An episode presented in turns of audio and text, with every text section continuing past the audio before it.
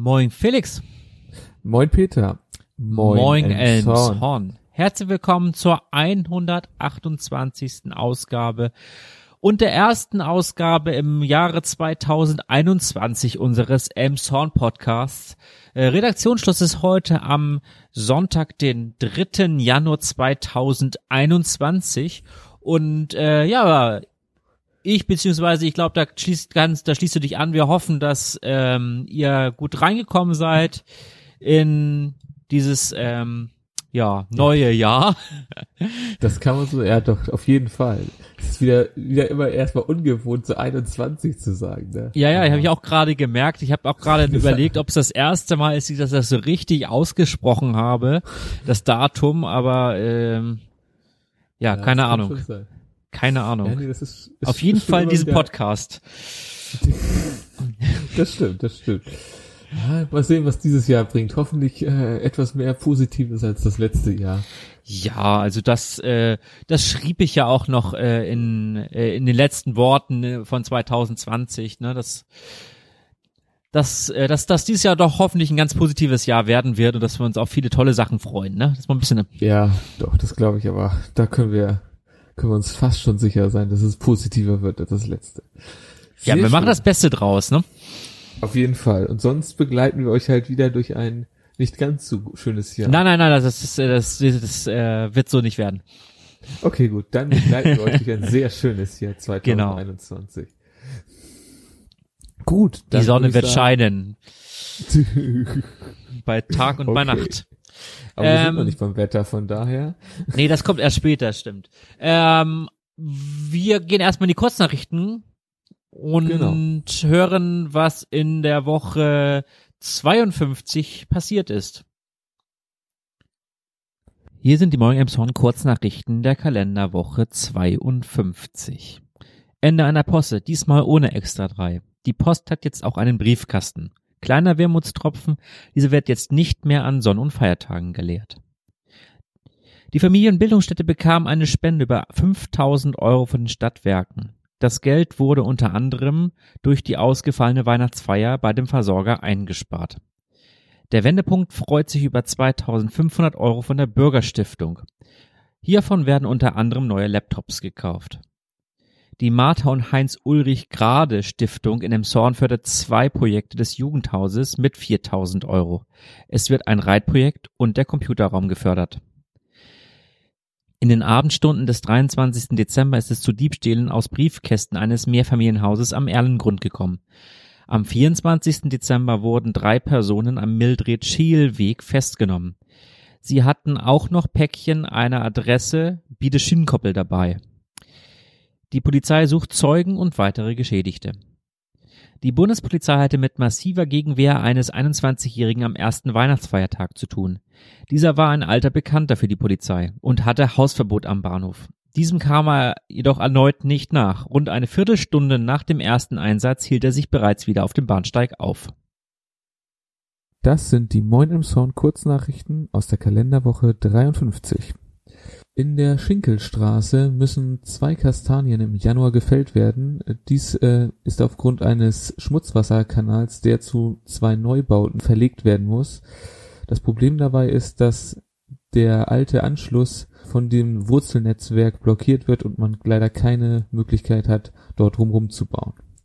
Das Futterhaus hat eine große Spende an die Organisation One Earth, One Ocean gegeben, sind insgesamt 3000 Euro. Dieses ergab sich, weil das Reisekostenbudget aus dem Jahre 2020 nicht ausgeschöpft wurde und das ist sozusagen gespendet worden. Äh, diese Organisation äh, sorgt dafür, dass weniger Plastik in den Ozeanen ist und äh, fischt ihn entsprechend hinaus. Der Brexit betrifft auch den Kreis Pinneberg. Hier müssen 300 Briten sich bei dem bei der Ausländerbehörde melden. Äh, dieses ist wohl nur eine Formalität äh, bezüglich des Aufenthaltsstatus. Kurz zur Erinnerung, der Brexit hat ja jetzt zum 31. Dezember stattgefunden und das sind sozusagen die Auswirkungen für die Schleswig-Holsteiner beziehungsweise die im Kreis Pinneberg. Und zum Schluss noch eine schlechte Nachricht. Es gab einen Verkehrsunfall. Dabei ist ein 16-jähriger Emshorner und eine 25 Jahre alte Frau gestorben. Äh, schwer verletzt wurde bei dem Unfall noch ein einjähriger Junge und eine 39-jährige Emshornerin. Das Ganze ist passiert auf der Bundesstraße 206 Richtung Bad Segeberg. So, und jetzt kommen wir zu unseren Themen in der Presseschau. Wie ihr vielleicht schon gemerkt habt, der Jahreswechsel so ein bisschen ist natürlich nicht so viel, was sich ergibt, aber wir haben dann doch noch äh, ja zwei Geschichten ähm, gefunden, über die wir nochmal sprechen wollten. Und ich fange mal an mit äh, einem Update zum zur Kita Rabesenbeek. Äh, da ist nämlich noch kurz vor äh, Weihnachten dazu gekommen, dass ähm, ja die Politik, also namentlich der Bürgermeister von Rabesenbeek, Norman Sternberg und Elmshorns ähm, Stadtrat Dirk Moritz, äh, ein bisschen Stellung zu den Vorwürfen der Bürgerinitiative genommen haben. Und ähm, ja, einiges richtig gestellt haben, kann man hier wohl auch sagen.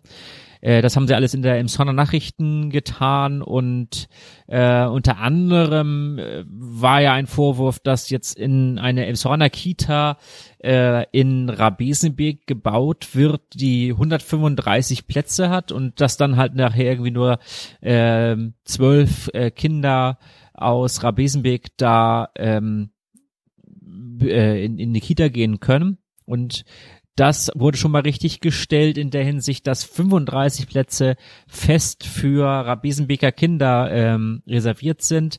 Es ist auch noch so, dass bislang ähm, einige Plätze in der Kita Turnstraße in Emshorn für Rabesenbeker Kinder äh, reserviert waren. Also quasi das Ganze umgedreht, dass die in Emshorn halt äh, in die Kita gehen konnten und dass ähm, die Gemeinde Rabesenbeck überhaupt keine Kita, äh, keine Krippenplätze, also für unter Dreijährige zur Verfügung hat. Und ähm, da wurde auch nochmal vom Bürgermeister daran erinnert, dass äh, es auch einen Rechtsanspruch auf äh, einen Kita oder auf einen Krippenplatz gibt. Und ähm, dass natürlich jetzt, dass da eine Unterversorgung in Rabesenbeek natürlich weil es einfach keinen einzigen Platz gibt. Natürlich, da ist aber auch in dem Saw natürlich eine Unterversorgung an Krippenplätzen.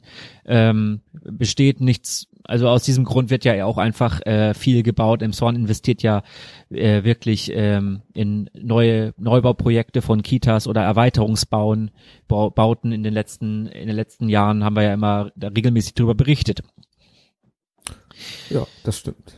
Und äh, was ich noch ganz interessant fand, ist ähm, die Aussagen zum äh, zu dem Grundstück grundsätzlich, ähm, weil das ja vorher vorgeworfen wurde, dass ähm, das ganze Überschwemmungsgebiet ist dass alles aufgeschüttet werden müsse.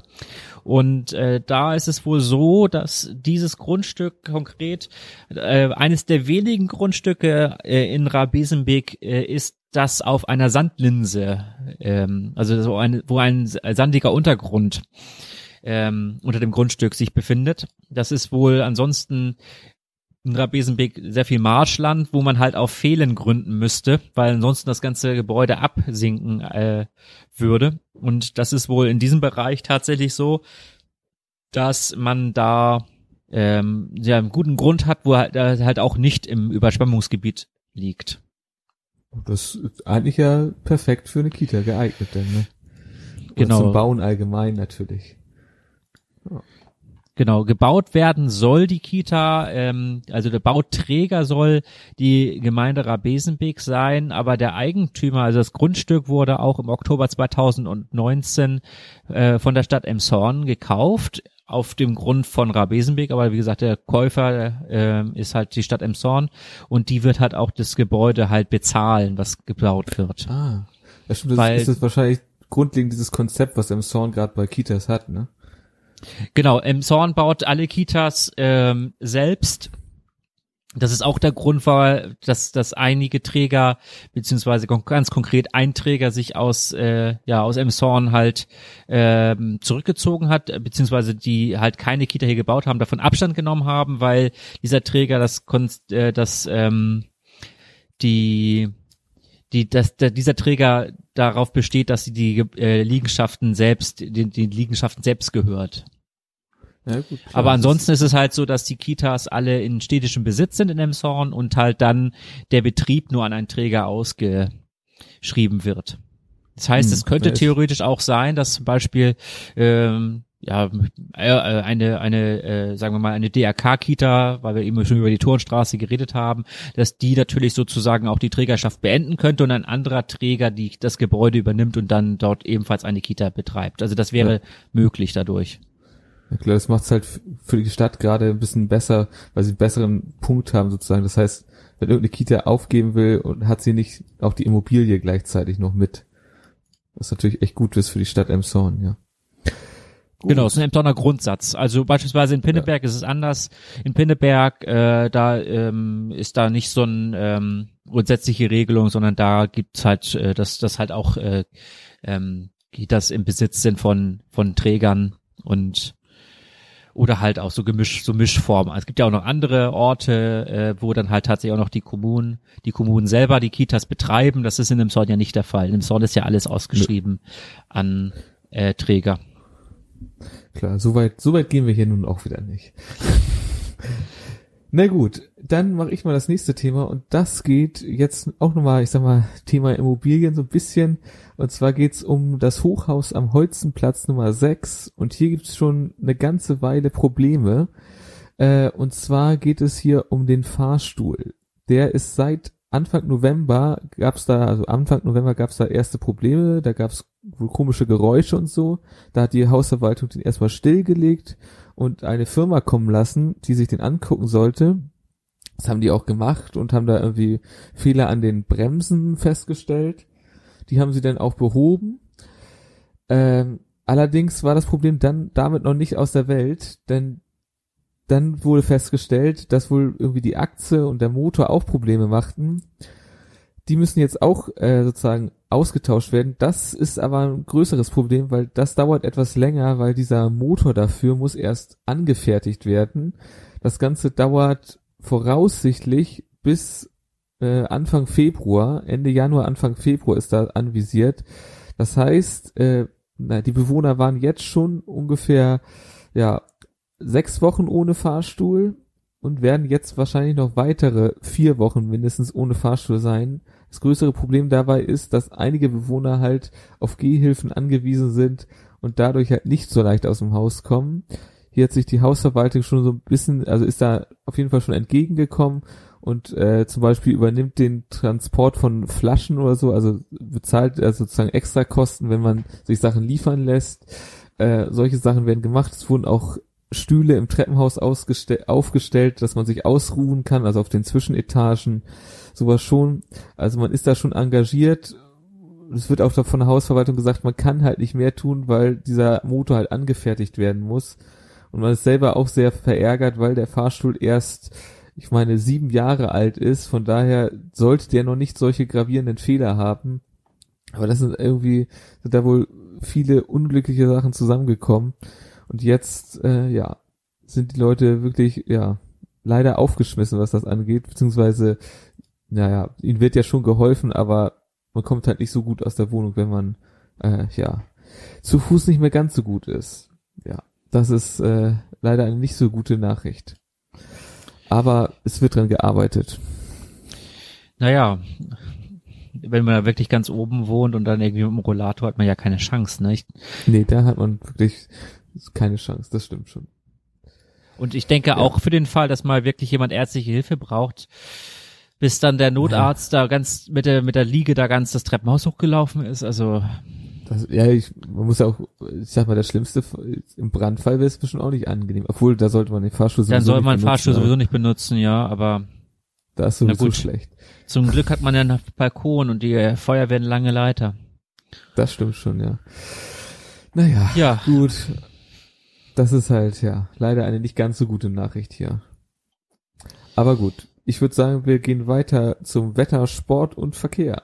Genau, und ich fange mit dem Sport an und auch einer nicht so guten Nachricht. Wir hatten ja so ein kleines bisschen hin und her in den Sportnachrichten immer mal über die Pirates äh, berichtet. Ähm, Und die Pirates haben jetzt dann doch fristgerecht noch äh, zum 31. Dezember sich dann von der Teilnahme an der ersten Football äh, äh, Liga, Bundesliga abgemeldet wieder, die German Football League 1, so heißt sie. Ähm, denn es ist, es war ja sehr viel Optimismus da bei bei verantwortlich, bei den Verantwortlichen und ähm, hatten wir ja auch, wie gesagt, in den letzten Ausgaben darüber berichtet. Aber das finanzielle Risiko ist dann wohl doch einfach zu groß. So berichtet hier ähm, die äh, Website äh, footballfan.de, denn ähm, das Ganze kostet wohl so roundabout eine halbe Million.